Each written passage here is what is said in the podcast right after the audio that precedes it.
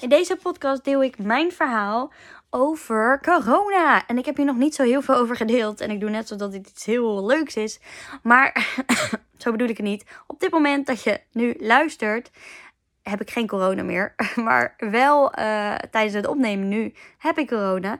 En dit heb ik precies op een moment gekregen waar ik absoluut niet blij mee ben. En ik deel je even hoe ik hier mijn lessen uit heb gehaald. En hoe ik omga in zulke situaties dat je eigenlijk heel erg teleurgesteld kan zijn. Maar dat dit dus helemaal niet nodig is. Want dingen gaan zoals ze gaan. Ga lekker luisteren.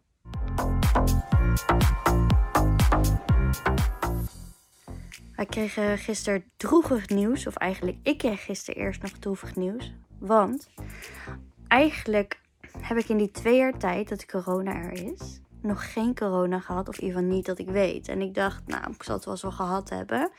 Zou ook kunnen. Maar in één keer gisteravond dacht ik, ik voel wel mijn keel. En ik werd in één keer kreeg ik een beetje verhoging. Maar goed, de laatste tijd ben ik wel wat vaker op en neer aan het gaan. Dus ik dacht, nou, doe voor zekerheid even een testje.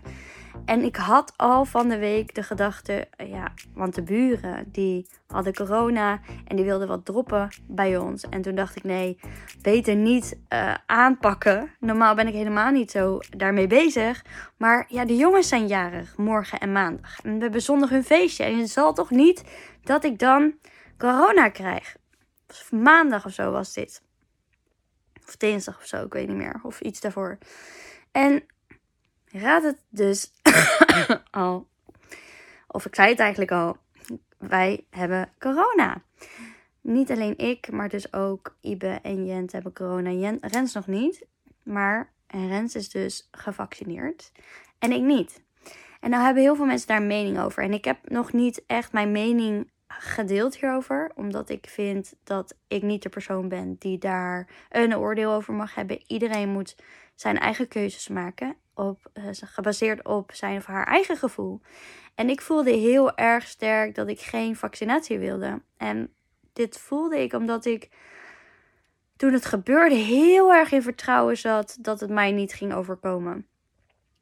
Dat ik geen corona zou krijgen. Daarbij werk ik vanuit huis, ik werk online, ik hoef geen mensen te zien. Als ik mensen zie, kan het op 1,5 meter afstand.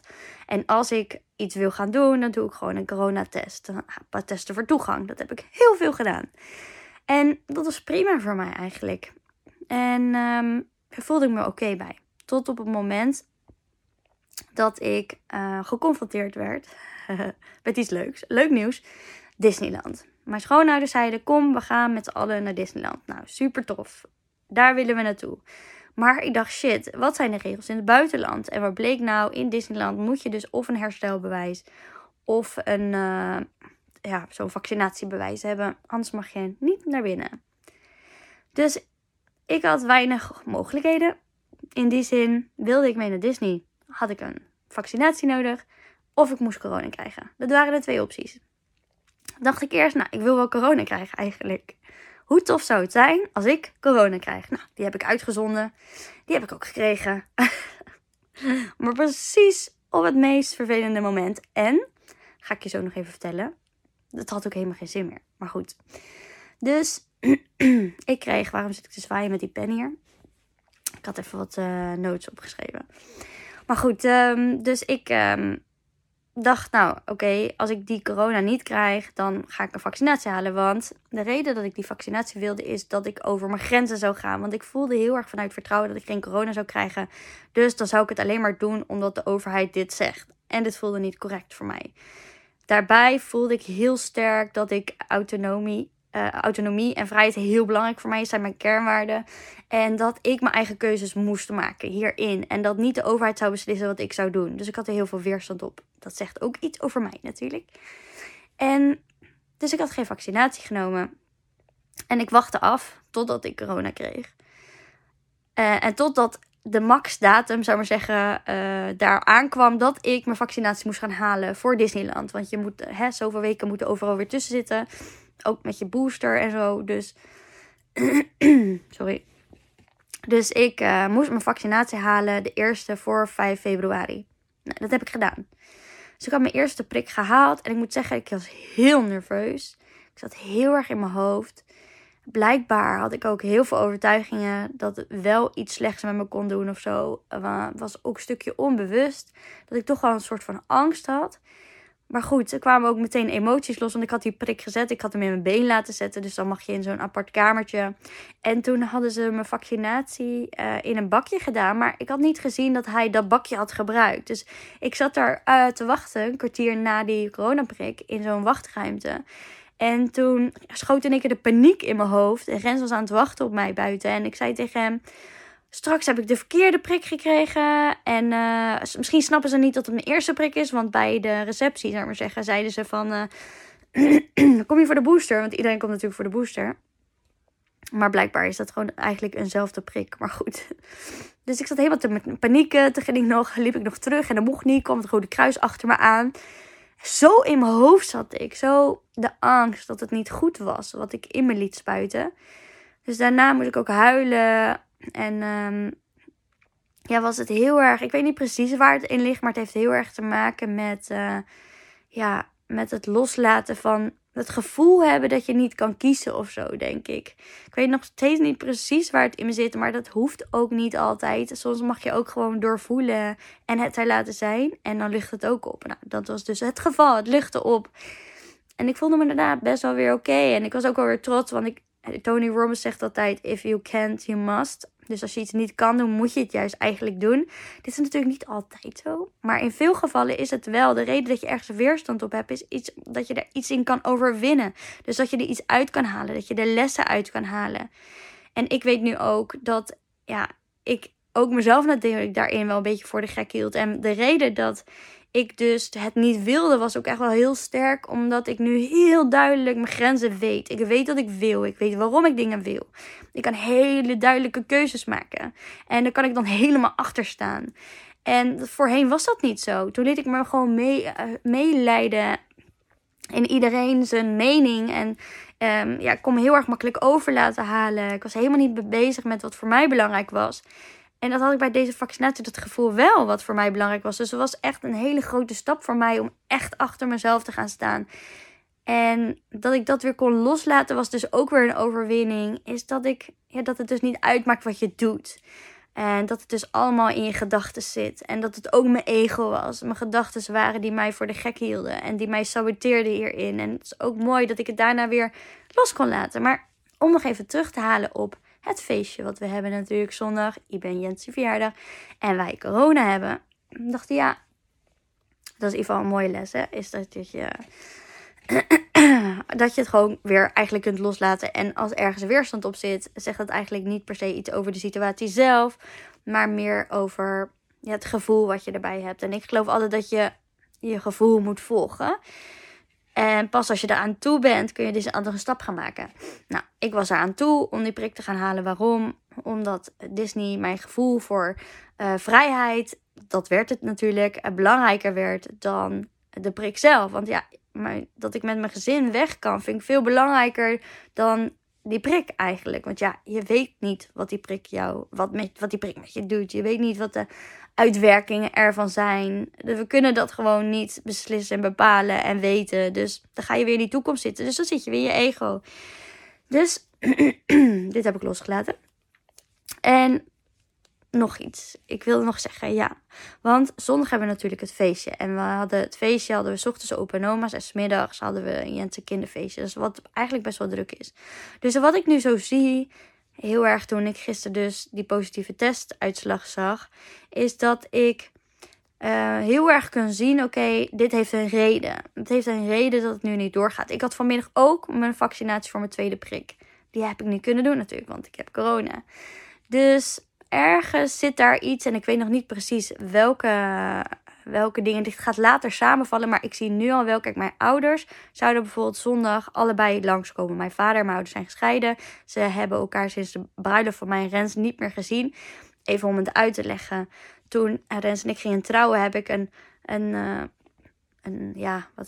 samenkomst georganiseerd hier in Houten. Met Rens' zus en mijn broer en iedereen erbij. Want mijn broer had nog nooit Rens' zus gezien. Mijn vader had nog nooit mijn schoonouders gezien. Mijn moeder wel dan, want die hadden we al eerder natuurlijk. Maar ja, dat is natuurlijk best wel een gekke situatie. Dat je al zo lang samen bent en dat je gaat trouwen. En dat je vader nog niet eens je schoonouders kent. En voor het eerst gaan ontmoeten op de bruiloft. Dat vonden wij een beetje gek en een beetje onwennig. Dus toen had ik dat georganiseerd. En toen zag dus ook mijn vader en mijn moeder weer voor het eerst na de scheiding. En ik ben in groep 6 zijn ze gescheiden. Dus toen was ik 10, 11 jaar of zo. En ze zijn heel kut uit elkaar gegaan.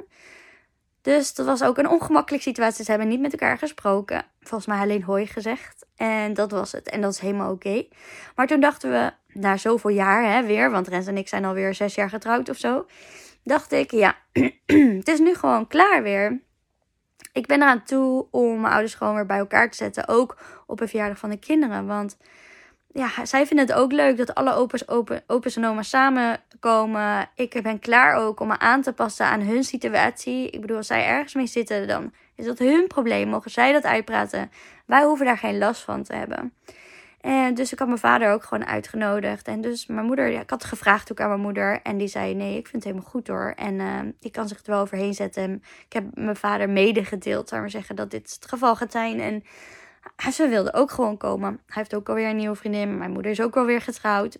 Dus ja, dus maar ja, ergens denk ik dan nu van oké, misschien was het wel te vroeg. Of snap je, maar het maakt ook niet uit wat er allemaal is en wat er allemaal achter speelt. Waar het vooral om draait is dat je heel erg dingen daar geen invloed op hebt, kan loslaten. En tuurlijk is het vervelend, want hè, voor de jongens, die hebben het net verteld. En ook zij, hè, het is maar net hoe je het brengt. We hebben het de jongens verteld dat we zondag natuurlijk het feestje hebben, dat we ook corona hebben. En dat dit invloed heeft op dat feestje, dat we hebben besmetten, bla bla. Nou, dat had Rens al eerder uitgelegd. Ibe ja, snapt dat niet helemaal. Maar ja, hebben we wel een beetje meegegeven hoe of wat. En toen zei Jen, toen zei ik, dus we hebben 2 feestjes. Want wij gaan natuurlijk zondag gewoon ons feestje vieren. En we gaan dan gewoon iemand onze taart laten ophalen. En wij gaan gewoon lekker taart eten. En wij hebben geld inverzameld met opa's en oma's. De meeste dan. En de cadeautjes hebben dus al hier liggen. Dus we gaan gewoon lekker online inbellen met opa's en oma's. En we gaan gewoon jullie feestje vieren. En we gaan gewoon dino dansen. En want hij wilde een dino feestje. En ze wilde een dino feestje. En we gaan er gewoon lol maken. En dus heeft Jent dus ook nog een kinderfeestje op een later moment. Dus dat heeft hij nog op zijn lijstje staan. Het is niet zomaar zondag voorbij. Nee, dat komt nog. Super tof. Dus mocht er klachten toch in één keer minder worden of in één keer overgaan. Want daar gaat het om. Als wij morgen geen klachten meer hebben, 24 uur. Dan mogen we natuurlijk dat feestje gewoon wel door laten gaan. Dus we kijken even hoe het gaat. Want we zijn best oké eigenlijk. Ik was heel ziek wel vannacht. Slecht geslapen. Vanmorgen echt wel heel beroerd. Maar mijn paracetamol zakte koorts. En voel ik me eigenlijk wel goed. En ik heb net ook gewoon kunnen eten. Oké, het is wel een beetje beperkt. Maar ik voel me best oké. Mag niet klagen, want ik kan ook gewoon zo dit filmpje opnemen. Dus ja, al met al. Geen tweede vaccinatie. Misschien ook niet mogelijk. Dat is dus weer de vraag. Want ze zeggen misschien wel, moet het nog wel, misschien niet. Even kijken wat ik krijg. Of ik een vaccinatie of herstelbewijs krijg. Dus ook dat weer losgelaten. En dan zie je ook dat je alsnog dus corona krijgt. Hè? Dus als je die angst hebt dat het er komt, gaat het er komen. Ik mag dat omarmen. Dit is oké, want het is al gebeurd. Dus ik heb er geen invloed meer op. En het is maar net dus welke gedachten jij gebruikt, hoe jij je dus voelt. Want ik kan dus denken, oh, het is mijn schuld. Want ik ga bijvoorbeeld naar school. En op school heb ik het misschien wel opgelopen.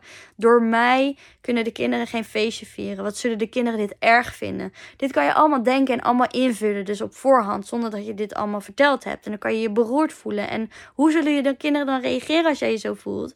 Die zullen dus het helemaal KUT vinden en de weerstand op hebben. Waarom? Omdat jij de weerstand op hebt. En nu hebben Rens en ik het allebei los kunnen laten. Ik baalde wel natuurlijk even gisteravond. En ik moest ook wel even huilen. In die zin dat ik denk, ja shit, dit heb ik gewoon gemanifesteerd. Zo voel ik het. Misschien voel jij het helemaal niet zo. Maar het is ook omstandigheden, tuurlijk. Dat zou Rens zeggen. Maar, en wie zegt dat het ook voor mij vandaan komt natuurlijk. Want ja, de kinderen zijn tegelijk met mij met corona. Dus het kan net zo goed van hun komen. Of ergens anders vandaan, je weet het toch niet. Maar goed, ook daar heb je weer geen invloed op. Mijn brein wil altijd gaan analyseren en zo. Maar dat heeft helemaal geen zin. Dus als je het allemaal loslaat, dan valt het allemaal weer op zijn plek. En dan zul je ook zien dat er helemaal geen vervelende gevoelens hoeven te zijn. Want die jongens die zijn helemaal chill, die zijn helemaal oké. En hij vond het even jammer, Jent. En hij liet het even zijn. En daarna was het weer oké. En ja, is hij weer blij. En dan mag hij gewoon 2 keer zijn feestje vieren. En heeft hij nog iets om naar uit te kijken. Het is zo grappig hoe kinderen ook reageren. Ook met testen en zo. Dat doen ze ook zo chills en zo ontspannen. Waarom? Omdat wij zo ontspannen zijn. Dus we zien het gewoon als een uitje. En als iets, we mogen even de deur uit. We mogen iets doen. Dus vind je het nou lastig hè, om met die teleurstellingen om te gaan? Of ervaar je ook regelmatig schuldgevoel over, net zoals wat ik had kunnen ervaren nu bij dit kinderfeestje? Dan wil ik je zeker even vragen om te kijken naar mijn nieuwe groepstraject. Want dat is een traject wat juist is voor mensen die niet zo goed weten wie ze nu zijn en waar ze echt naartoe willen. Vooral voor mensen die ook voelen dat het nooit goed genoeg is. Dat je ergens voelt dat je iets mist. Dat je niet helemaal tevreden kan zijn. En dat je het lastig vindt om die zelfkritische stemmetjes in je hoofd te stoppen. Nou gaat dat nooit helemaal stoppen, maar de weerstand er dus afhalen. Dus vooral onzeker over wie je bent en wat je kunt. En ook gaan wij dus heel erg op richten dat jij een veilige plek hebt straks in het groepstraject. Waarbij je je verhaal kan doen, waarbij er geluisterd wordt naar je. Waarbij je gaat voelen dat het helemaal oké is hoe jij bent. En je kan gaan werken naar de nieuwe jij. Want hoe jij nu bent, hoef je niet te blijven. En weet je ook, jij kan je onafhankelijk voelen van andermans gevoelens. En je gewoon goed voelen. En je niet zo mee hoeft te laten sleuren door andere mensen. Dus ga juist weer liefdevol zijn naar jezelf. En voor jezelf opkomen. En stop met twijfelen over jezelf. Maar ga juist dus die zelfliefde en die zelfvertrouwen ervaren. Ga helemaal in zelfacceptatie komen. En dat gaan wij doen door een aantal sessies, natuurlijk 6 sessies gaan we doen van ongeveer 2 uur. En dit gaan we in de avond doen gewoon, dat het in ieder geval toegankelijk is voor iedereen. Dat je het niet tijdens werktijd hoeft te doen of zo. En vanuit daar, die 6 sessies, krijg je ook de leeromgeving. Daar maak ik nieuwe modules waarbij je audiotraining kunt gaan luisteren. Dus je kan dit gewoon onderweg luisteren, super makkelijk. Kan je voorbereiden op de sessies. De sessies zijn dus om de 2 weken, want het duurt 3 maanden lang. Dus het is ook niet dat je volle bak aan de slag bent. Nee, je krijgt wel ook informatie en je krijgt opdrachten waar je mee aan de slag gaat. En een community waarbij je ook mijn begeleiding krijgt. Nou, onderwerpen die we gaan bespreken is bijvoorbeeld overvloed en tekort mindset. Dus je gaat ook echt een andere mindset aannemen. Je gaat oude overtuigingen en angsten loslaten. Je gaat ontdekken wat leven vanuit liefde eigenlijk echt inhoudt. En wie je daarvoor wil zijn. En hoe je dus die beste versie van jezelf kunt manifesteren. Dus wil je ook joinen? Ik heb nu echt een te gekke prijs. Dit gaat echt nooit meer zo laag zijn. Het is echt super duper laag. Zouden mijn kinderen zeggen. Dus wil je ook meedoen? Nu kan het misschien nog. Een beetje afhankelijk van de groepsgrootte. Dus kijk eventjes. Ik heb een aantal mensen nu op de wachtlijst. Dus kijk of er nog plekken zijn. En dan lijkt het me super leuk om ook met jou aan de slag te gaan. Doei!